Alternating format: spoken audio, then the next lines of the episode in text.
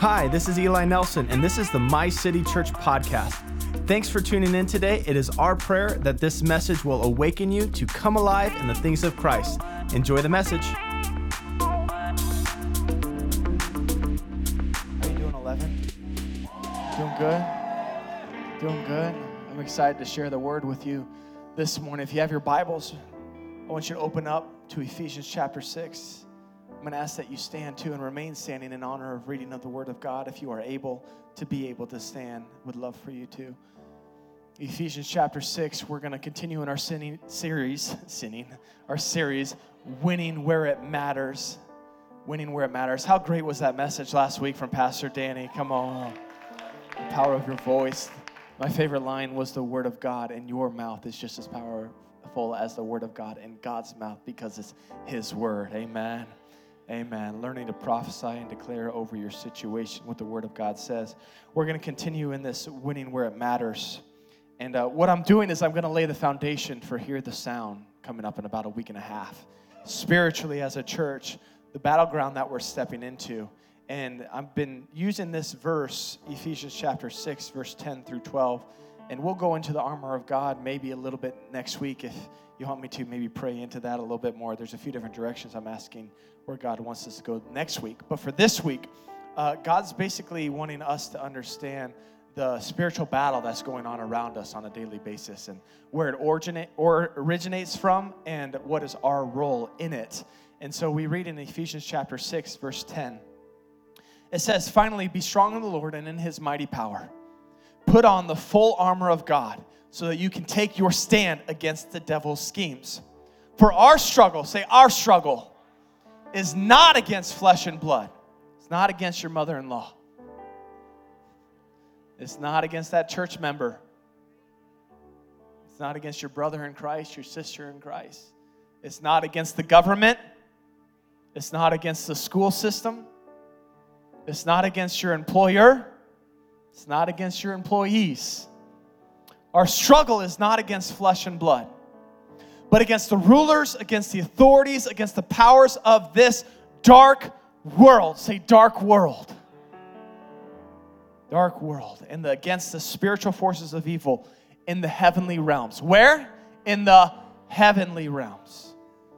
So, not against flesh and blood, but against the spiritual forces. Some translations use principalities of this dark world in the heavenly realms. And I want to be able to help the church understand the idea of this spiritual cosmic battle that is going on right here as we are gathering at Ralston High School, that is going on while you are asleep at night, that is going on over your life, over your purpose, over this city, over this nation, over this world. I want to be able to help our church understand that and the part that we play. So that's what we're going to be talking about today. We're going to be talking, if you're taking notes, write this down. I see a light in the land. I see a light in the land. This is a dark world at times, but I can tell you prophetically what I see in Omaha, Nebraska is a light in the land. Let's pray. Father God, we thank you for your word. Would you speak through your servant this morning?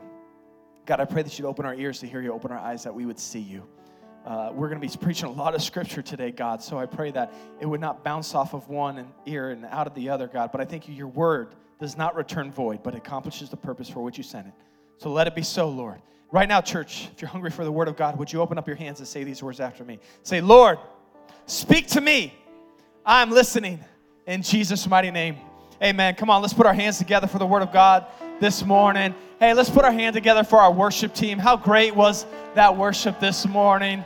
Come on. Oh, they're already go- they're they're gone. So they, they can still hear us. Shout them down. Shout them down one more time. Come on. All right, you can be seated. And as you're sitting, give someone a high five next to you and say, You're the light. You are the light. You are the light. I see a light in the land. I see a light. I'm going to be diving through a lot of scriptures today, so if you're not taking notes, I encourage you to take notes. Uh, I'm basically going to have the Bible preach my message. I'm not going to really preach the message as much as the Bible's just going to preach it for me. And so I'm really looking forward to that, but I don't have time to dive into all the different scriptures. uh, but I'll dive into them really quick. So if you write down the references or re listen to the podcast, you'll be able to uh, pick all of them up. What I'm going to have is I'm going to share a story. This story is the narrative of this cosmic battle that is going on around us in the heavenly realms. Paul alludes to it in Ephesians 6. He talks about the spiritual authorities and the powers in, in, in this dark world. But even before Ephesians 6, Paul's alluding to the spiritual battle that's going on around us. And we see it in Ephesians chapter 2, verse 1. He says, As for you, you were dead in your transgressions and sins, in which you used to live when you followed the ways of this world and of the ruler of the kingdom of the air. air. What's he talking about? He's talking about atmospheric. He's talking about air. There's an atmospheric ruler over the air, the kingdom of the air, the spirit who is at work now in those who are disobedient. So, Paul is what he's doing. He's laying the foundation before he talks about it in Ephesians 6, the rulers and the powers of this dark world. He's saying, People used to follow this the kingdom of the air. We read about this in Daniel, about the power of the prince of Persia, which I'll be able to go into next week. I'm going to be talking more in depth with this idea of territorial spiritual authorities, geographical spiritual authorities that are placed in dominion over certain regions of the earth. I'm going to be talking about that a little bit more next week and our part that we play. And I'm just going to give you a little bit of a prelude. Daniel prayed, and his prayer was answered, but he was held up by a principality that was over the land. So I'm just going to give you a little prelude. Next week we're going to be talking about that and our role as a church. But in Ephesians 2, he's ta- Paul's talking about that. He says, You used to follow these things, and some people still do, and they follow the ruler of the, the kingdom of the air. And what I need you to understand is that there's darkness. Say darkness. Okay, that was weak sauce. There's darkness. Say darkness. Say it with a little gloomy undertone. Say darkness. Darkness. There's darkness, and then say this light. Okay, one more time. Say darkness, light. Darkness, light. There's a battle going on. And it's the battle between darkness and light, is how the Bible describes it. It's a battle between darkness and light. There's a spiritual heavenly host that are dark, there's spiritual heavenly hosts that are light. They represent the most high God, Yahweh. They're spiritual of the darkness, and they represent anything that is in opposition to God's plan here on earth. The devil also has his minions. The devil has his little, his little commanders and captains and demons that he likes to send around to try to disrupt the plans and the purposes of the Lord in your life and in the church.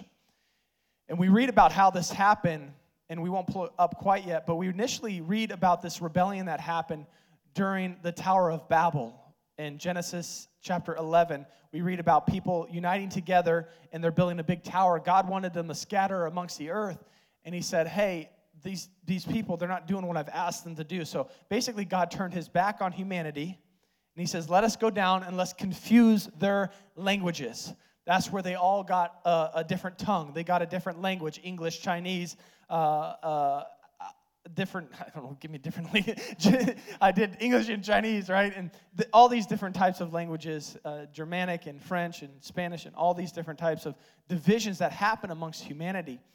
And god basically entrusted his rulers his kingdom his heavenly hosts to rule over these areas because god said hey i'm done right now with humanity. They're not listening to me. I'm going to give my heavenly beings the responsibility of carrying over the nations and we find that they did not rule righteously, but they actually turned the nations to worship themselves rather than the one forever to be praised. His name is Jesus. His name is Yahweh. He's the King of all kings, the Lord of all lords, right? So these principalities, these rulers over the nations, over the land, turned the people to worship themselves rather than pointed the people to the one true God.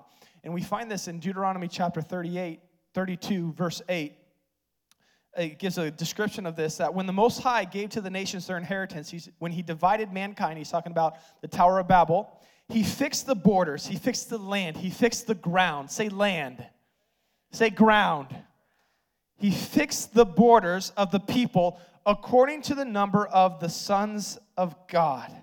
But the Lord's portion is his people. Jacob is his allotted inheritance. Don't let this confuse you when I talk about the Lord, the Most High God, and then it talks about the sons of God right here. This is a capital Elohim. This is the one true God. That's why in the in the Hebrew it's listed as capital Elohim, the Lord above all lords. The sons of God, sons of God is lowercase Elohim. It's heavenly beings. NLT translation has it right. The ESV translation has it right. If you're reading the NIV, you might have a little note in the bottom that talks about the Dead Sea Scrolls and how this has it translated. Some have it translated sons of Israel, but we're finding out as the church is that that's probably an improper translation of the term and is actually supposed to be the heavenly host. God entrusted the nations to the heavenly host. That's principalities, that's rulers, that's authorities in this dark world. And we found that they did not do well. They didn't turn the people towards the Lord, Yahweh. They actually turned the people towards themselves. And we find that in Psalms 82. It says, God presides in the great assembly. This is the great heavenly courtroom. God presides over it. He renders judgment amongst the gods. These are the lower heavenly beings. He's judging them. He's saying, How long will you defend the unjust? What is that? That's darkness. Darkness over a land. And show partiality to the wicked. He's talking to these, these unrighteous heavenly beings that have not ruled properly. He said, Defend the weak and the fatherless. Uphold the cause of the poor and the oppressed. Rescue the weak and the needy. Deliver them from the hand of the wicked. Then he goes on and says, The gods know nothing. They understand nothing. These lesser heavenly beings understand nothing. They walk about where? In darkness. All the foundations of the earth are shaken. I said, You are gods. You are the sons of the Most High. Basically, I said, You're heavenly beings. You're sons of my creation, but you will die like mere mortals. You'll die like the angels, heavenly beings that have been ruling inappropriately, will die like we do. You will die like mere mortals. You will fall like every other ruler. And then the psalmist goes in and says, Rise up, O God, judge the earth, for all the nations are your inheritance. So we see this dilemma of God entrusting the worlds, the, the nations of this world, the ground, the land to these heavenly beings that have rebelled against God and have not ruled righteously. Amen. We see all these people that are rebelling, these angels that are rebelling and not ruling righteously. And so God's like, hey, I'm going to do something about this. I'm going to step in in the middle and do something about this. So that's where we get Jesus stepping in the middle of darkness, right? So all these people going around, there's darkness over the earth, and God says, All right, what do we find? And go back to Deuteronomy chapter 32, verse 9. Who is this allotted inheritance? Jacob, his allotted inheritance. God says, I'm going to make a people for my name. And of whom, that's Abraham, Isaac, and Jacob, of whom Jesus, the Messiah, is going to come through. Jesus being the light of the world. Do you see this darkness and light that is taking place, this battle that is going on? We read in Matthew chapter 4, 16, the people living in darkness have seen a great light. On those living in the land of the shadow of death, a light has dawned. I can tell you, I see a light in the land. I see a light in the land. Jesus stepped in in the middle of darkness, saying, Hey, there's a new ruler, there's a new king on the throne. Isaiah 42 16 says, I will lead the blind by the ways they have not known. Along unfamiliar paths, I will guide them. I will turn the darkness into light before them and make the rough places smooth. It's not just a song, my friend. This is the prophetic of God saying, I will bring the light before them. Isaiah 60, verse 1 says, Arise, shine. What's he saying? Wake up, for your light has come, and the glory of the Lord rises upon you. Who? You, me. He says, Wake up. The Lord is going to shine his light and it's going to rise upon you.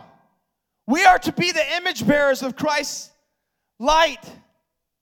John chapter 1, verse 4 says, In him was life, and that life was the light of all mankind. The light shines in the darkness, and the darkness has not overcome it. Come on, that's a good amen right there. Throw it on the end of that. The light has not overcome it. Have you ever been in a dark room? The lights all turned out. You went to go to bed and you realize you left the closet light on. So you go to turn off the closet light and you open up the door and your wife says, Why'd you turn on the light? I didn't turn on the light. I just opened the door and the light overcame the darkness. That's exactly how it is when Jesus stepped into a dark world and shined the light. Can I tell you, the light will always prevail. You're on the winning side. The light will always prevail. Jesus was the light that shines in the darkness. Colossians 2:15 talks about these heavenly hosts. He says, "And having disarmed the powers and authorities, these spiritual forces, Jesus, he made a public spectacle of them, triumphing, triumphing over them by the cross." That was an affront to the spiritual rulers of this world, Jesus dying on the cross outside the gates of Jerusalem. He's saying, You've been ruling wickedly, unjustly. I'm about to take my nations back. Or as Liv shared last service, I'm not sure if she shared this service, but like God's taking the battle. The battle's His, it's not yours, it's His. 1 Corinthians 2 8 says, None of the rulers, translated princes, powers of the air, none of the princes, none of the rulers of this age, the age of darkness, understood it. Jesus dying on the cross. For if they had, they would not have crucified the Lord of glory. They didn't know what God was up to. God wove it throughout Scripture, throughout Isaiah, through Ezekiel, through all different types of scriptures of what he was going to do. But the spiritual forces had no idea, because if they did, they wouldn't have crucified the Lord of glory. And so we find out God's redemption plan and we read in Acts chapter 26, verse 18, Jesus appeared to Paul, and Paul's kind of given his testimony. It's important to give your testimony, by the way, as a story that God is writing, not that it's written already because your life's not done. So it's the miss, it is your story that he is writing. So I encourage you, if you ever share your testimony, to share this is what God is doing in my life. Because he's going to continue to keep doing new things. And so, Acts chapter 26, Paul is sharing his testimony to a king over the land, King Agrippa. He's saying what Jesus said to him I sent you to open their eyes, the people of this world, so that they may turn where? From darkness to light, from the dominion of Satan to God. What's he talking about? Two different forces. He's talking about darkness and he's talking about light. Dominion of Satan to God, darkness to light. That's what Paul has, God has commissioned Paul to do. That they may receive forgiveness of sins and inheritance among those who have been sanctified by faith in me. This is Jesus talking to Paul, and Paul's giving his testimony. Right? So he's describing that God has sent his son to help turn people from the dominion of Satan to God, to the light, from the darkness to the light. Ephesians 1:20 says that he exerted when he raised Christ from the dead and seated him at the right hand in the heavenly realms. This is that great assembly that we were talking about in Psalm 82, far above all rule and authority, power and dominion, and every name that is invoked, not only in the present age, but also in the one to come. And God placed all things under his feet and appointed him to be the head over everything for the church, which is his body, the fullness of him who fills everything in every way. So God placed everything under his feet, under Jesus' feet. So these rulers were over these nations, these principalities, these, these dark forces were over these nations. The Bible says that Jesus, everything has been placed under his feet. But we also read in Hebrews 2 8 talks about how everything's not quite placed under his feet yet. Because the kingdom is steadily advancing. The gates won't prevail. The kingdom is going to steadily advance. But how is it going to advance? We have an indication, and don't miss this pivot here, otherwise, you're going to get thrown off the roller coaster. You're going to miss where we're going. It's the church. Throw that verse back. Is it still up there? Verse 22 of Ephesians 1. All things appointed every, over everything for the church. Appointed Jesus to be head over everything for the church. For the church. For the church. Ephesians 3:10 says, his intent was that now through the church the manifold wisdom of God should be made known to who? The rulers and authorities where? In the heavenly realms. There's a spiritual go- battle going on. And God is using the church as his ambassadors, his weapons in this fight. You are used to make known to the heavenly realms, those spiritual forces, those dark things covering the earth, those principalities, you are being used right now by Jesus Christ to make known to them who God is and that there's a new king on the throne. You're being used as the church right now to make known to the rulers and authorities in the heavenly realms. Paul says eventually that we're going to be the one judging angels. We read that in 1 Corinthians 6. These beings, we are going to be the ones judging them. We are the representation of God taking back the nations here on earth.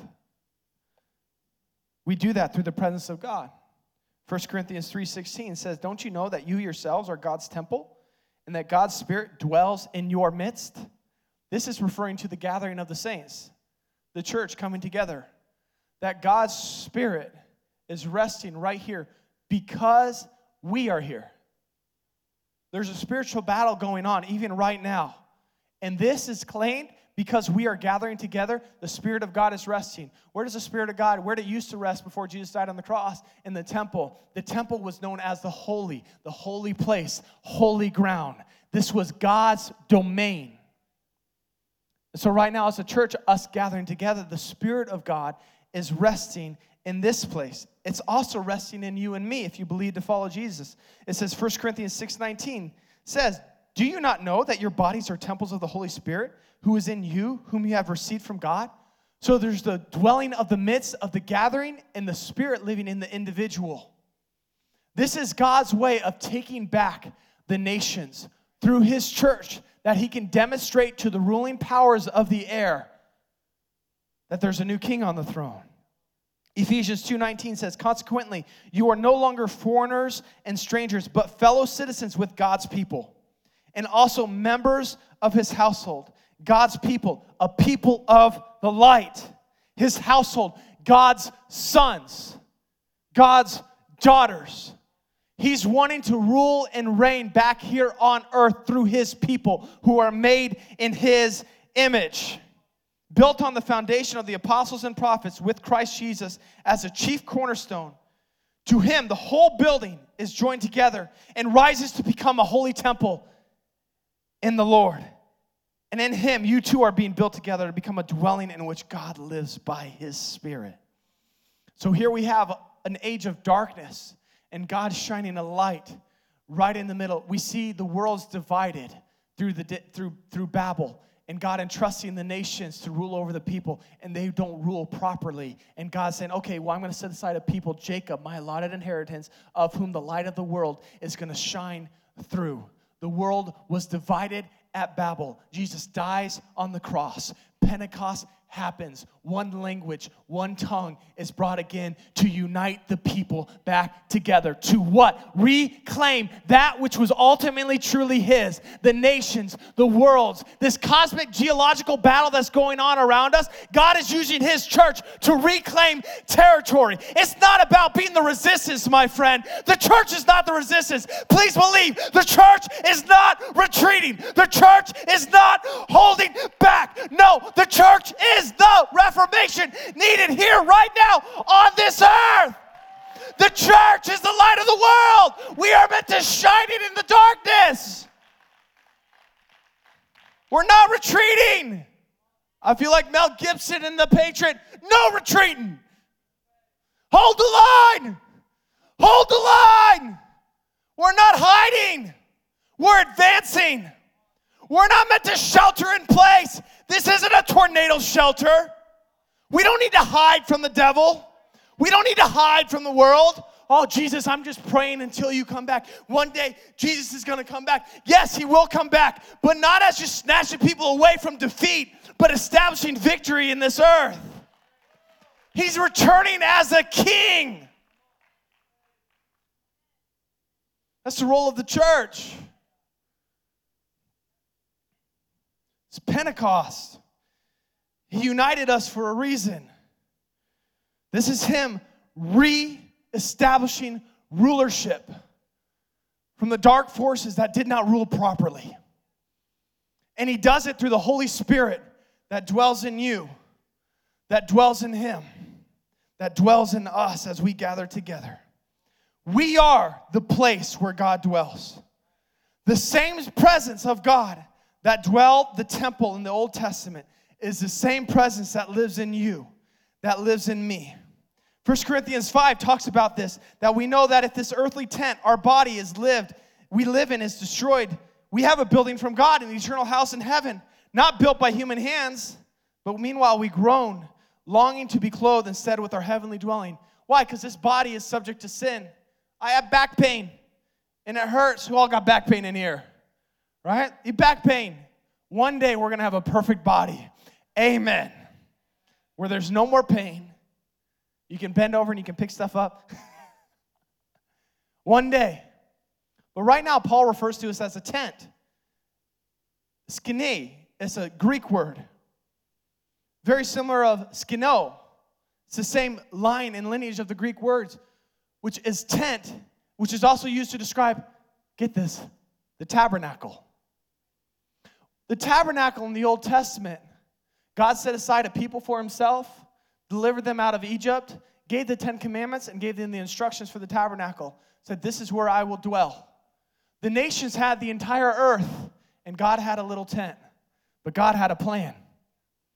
God had a little tent. This is where I want to dwell. I want to dwell amongst my people. I don't want to rule over all these insubordinate and all these different people that are rebelling and all these different principalities. All the, I want to find my people for myself that are called by my name. I'm going to redeem the world through that.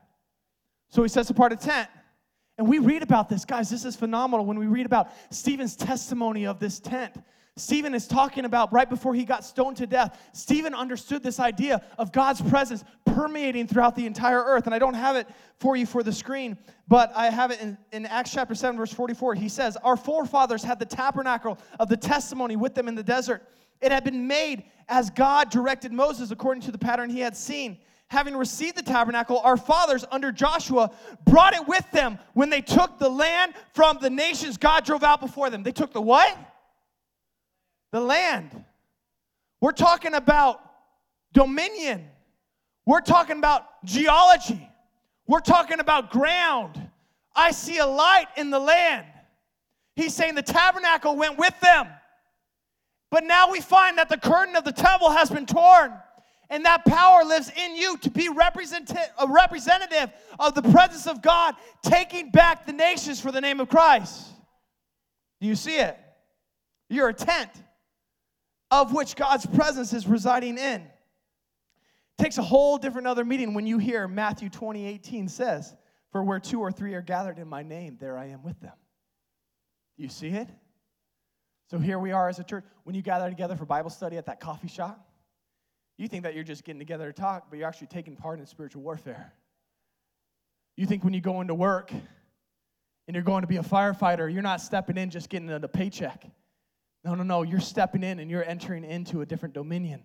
Everywhere where you place your foot, what's it saying, Joshua and Deuteronomy? There I will give you, because my presence resides in you. Everywhere believers go is holy ground. In your home, that's your dominion. God wants you to reign. He says, He asked Adam and Eve to have dominion over the earth, but we surrendered it. We gave it away. Jesus got it back, and He calls us to walk in it. He's saying, so go out into all the world. What does it say in the Great Commission? Go out into all the nations, teaching and baptizing. What is that? That's a reclamation of territory. Everywhere you go, you are called to bring the presence of the Holy Spirit there. Why? As a sign to those in the spiritual realm that there's a new king on the throne. So you're stepping in, and the spiritual realm's watching and they know who you represent. You represent Christ in you, the hope of glory. We continue, and that's why it's important for you to choose a side. Because wherever believers gather, the spiritual ground they occupy is sanctified amid the powers of darkness. You got to choose a side. That's why it's so important for you to get baptized. If you haven't get baptized, we read out Peter, it's a clear conscience towards God. It is a declaration of who you follow. Not to the world necessarily, but to the principalities and the darkness and the rulers of this air. You, this is the side that you're on. We read about that in Peter's, not for a good con- a cleansing of the sin, but actually a good conscience, which is a declaration to saying, I'm on this side. I'm on this side. In just a moment, towards the end of this message, we'll give you the opportunity to be able to declare that with your mouth. If you profess with your mouth that Jesus is Lord and believe in your heart that God raised him from the dead, you will be saved. We'll do that at the end of this service. We do that almost every single Sunday because we're going to continue to add people to God's family, to be God's sons and God's daughters, that we would rule with him. The Bible says that we will rule with Christ. So we continue to add people to God's family. Colossians 1:12 says, "And giving joyful thanks to the Father who has qualified us to share in the inheritance of his holy people in the kingdom of light." The kingdom of light, the inheritance. For he has rescued us where from the dominion of darkness and brought us into the kingdom of the Son he loves, in whom we have redemption and forgiveness of sins. Ephesians 5:8 says, "For at one time you were darkness, but now you are light in the Lord. Walk as children of light, for the fruit of light is found in all that is good and right and true. What are you saying? Walk as children of the light, the image bearers in the midst of darkness. 1 Thessalonians 5 4 says, But you are not in darkness, brothers, for that day to surprise you like a thief, for you are all children of light, children of the day. We are not of the night or of the darkness. It says to be a light. For me, what this message really does is help me put away those little petty things I find in church that we're actually claiming back territory lost. So, what the devil tries to do is he tries to distract the church through petty little things. Did you know, like, the organ used to be a big problem in church? That's the devil's music. For all I know, is everything was created by God for God. And we're called to redeem that for his purposes. So, music is for the glory of God. What people choose to do with it is up to them. And if I want to take an instrument of Gath, like David did, a Philistine, Canaanite instrument, to worship the Lord with it, I'm going to do that. I'm going to worship the Lord with that. I'm not going to let the world define what can be used for God's glory and what can't be. I'm going to lift up my voice, my tongue. I'm going to profess for his name. You know what? We're not going to go around and saying, oh, you can't have any beards. Some of y'all know what I'm talking about. Pastors get distracted. Beers, that's not apostolic. That's not the anointing. Bro, you are missing it. Oh, the music, it's not loud enough. I don't hear that at our church. it's too loud, right? Come on, we're going to war, right? So are we getting distracted by these little things? Oh, he had tear, he had rips in his jeans. He wore camouflage jeans. I couldn't see his legs on the stage, they were gone. It helps me put away all this. As a church, what we are doing right now is we are pushing back the darkness by choosing to gather.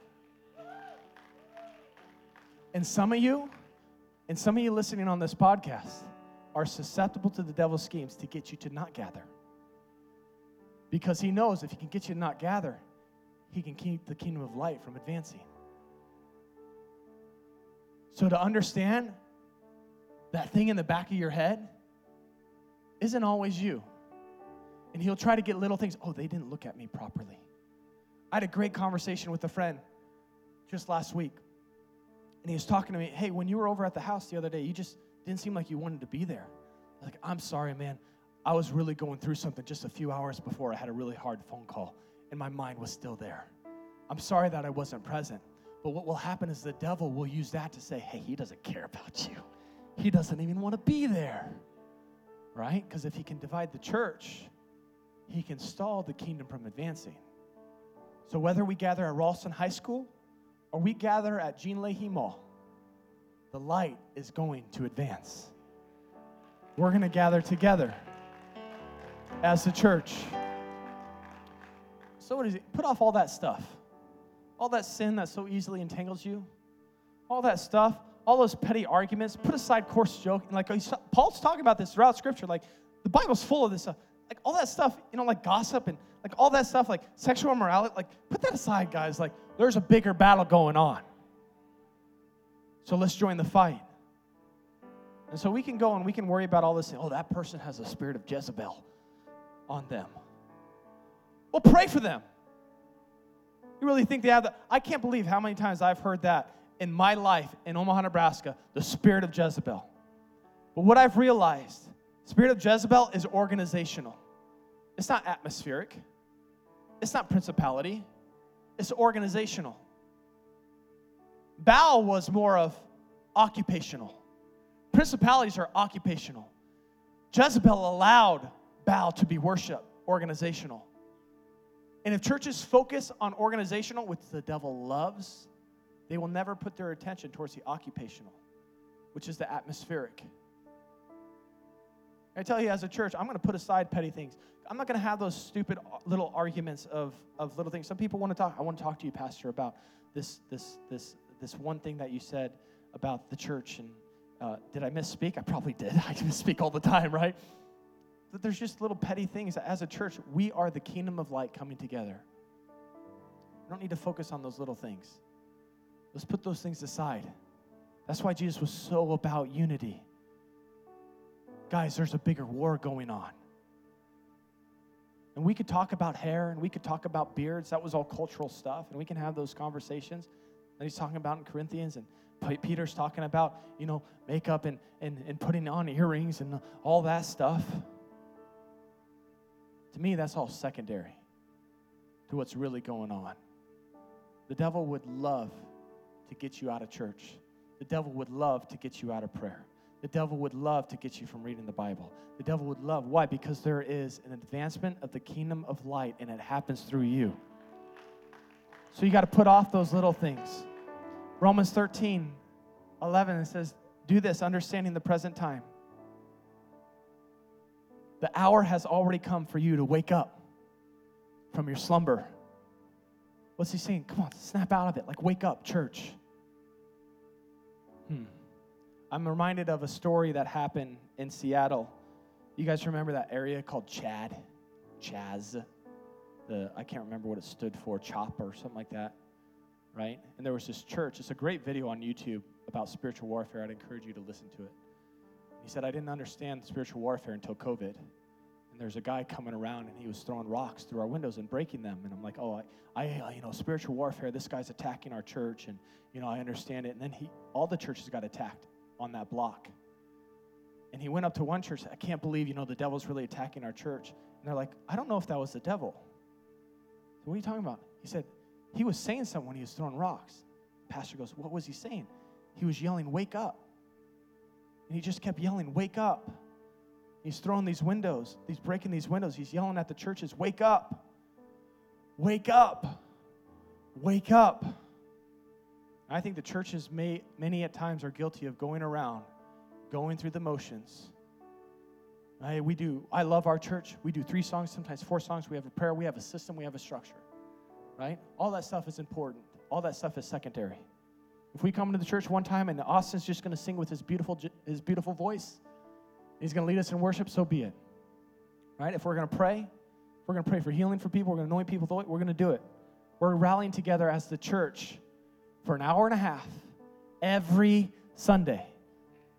Every Sunday. I love revivals, those are all great. My city church is still meeting every Sunday. The church is what advances the kingdom of light. Revivals can spark, but the church is what takes ground. I'm talking spiritual ground. Right? You're just letting me minister right now, so that's good. All right, wake up from your slumber because our salvation is nearer now than when we first believed. The night is nearly over, the day is almost here. So let us put aside the deeds of darkness and put on the armor of light. We talked about the armor of God. We might go into that next week and talk about wearing the armor of God and taking your stand against the devil. But first, you got to put on the armor of light. Put that armor of light on, knowing who you represent, knowing whose side that you're on. He says that the night is nearly over. During Hear the Sound in a week and a half, we're going to be singing a song that I believe is going to be a pivotal moment in this city. And it's a declaration more than it is a song. I specifically told the team, I want to play this song. And the team has introduced it. This is Eli's song. I want this song played because of what it declares. And it says these lines in the song. It says, I've got a feeling the darkness won't last very long. I've got a feeling the darkness won't last very long. And then it goes into a part that's a declare that I believe right there we're going to see some kind of shift in the atmosphere spiritually. And it's going to sing, and let us sleep in world awaken. I believe that that is going to be a moment when the church of Omaha wakes up to the battle that is going on around them. That's what I'm calling the church to do. That's what I'm calling our church to do, and I believe we are called to lead the way. Whether it's my city church representing at the Gene Leahy Mall in a week and a half, or dozens and dozens of churches that are also there, I believe that it is going to be a pivotal point in our city where the nations are going to take notice. There's a light in Omaha. Would you stand to your feet? I didn't nearly shout as much as I did the last service. Y'all got the, the reserve side of me right? So he says, the, I felt like I, I wrote this down so I didn't forget. Um, talks about children of the light. God is wanting to reunite the families. And the devil's been trying to de- destroy the nuclear family. And God's saying, I'm going to reunite the family. So some of you all have brothers and sisters that are far from the Lord. Some of you have kids. Some of you have parents. Can I tell you that it is the Lord's will for them to be children of light? So God needs you He's wanting you to stand in the gap on behalf of them. Be that person. We read about all these petitions going before the Lord. We read about the dark powers of this world going before the Lord. We can read that in Job. We can read that in First Kings. We can read about all that stuff happening. Second Kings, sorry, for Second Kings. All these different petitions going before the Lord. And we have access to his throne too. I'm getting into myself. Next week is, is going to be phenomenal, so make sure that you're here. I want to close with just one last scripture verse on what we're called to do as a church and it's Psalm 107. There's different passages I'm taking it, but I'm starting in Psalm 107, verse 2. calls us to be the light to the world, to wear that armor of light. It said, Let the redeemed of the Lord tell their story, those he redeemed from the hand of the foe. Some sat in darkness and utter darkness, prisoners suffering in iron chains. That's where our world is at. That's where you used to be. That's where I used to be. Some of you actually might still be in it. And you need deliverance. You need to be set free. Because the devil still has his hold on you. And you can call out to the Lord because he says he's came to set the captive free. But we saw in the world was in darkness. So I'm going to ask the team just to give a representation of what that darkness was like. And they're going to turn off the lights. It was dark. The world was dark. We find that Jesus came to a dark world he shined a light. Light didn't seem like much. But that light wasn't just supposed to be one light, it was supposed to be lights. So I'm going to ask you right now to pull out your phone.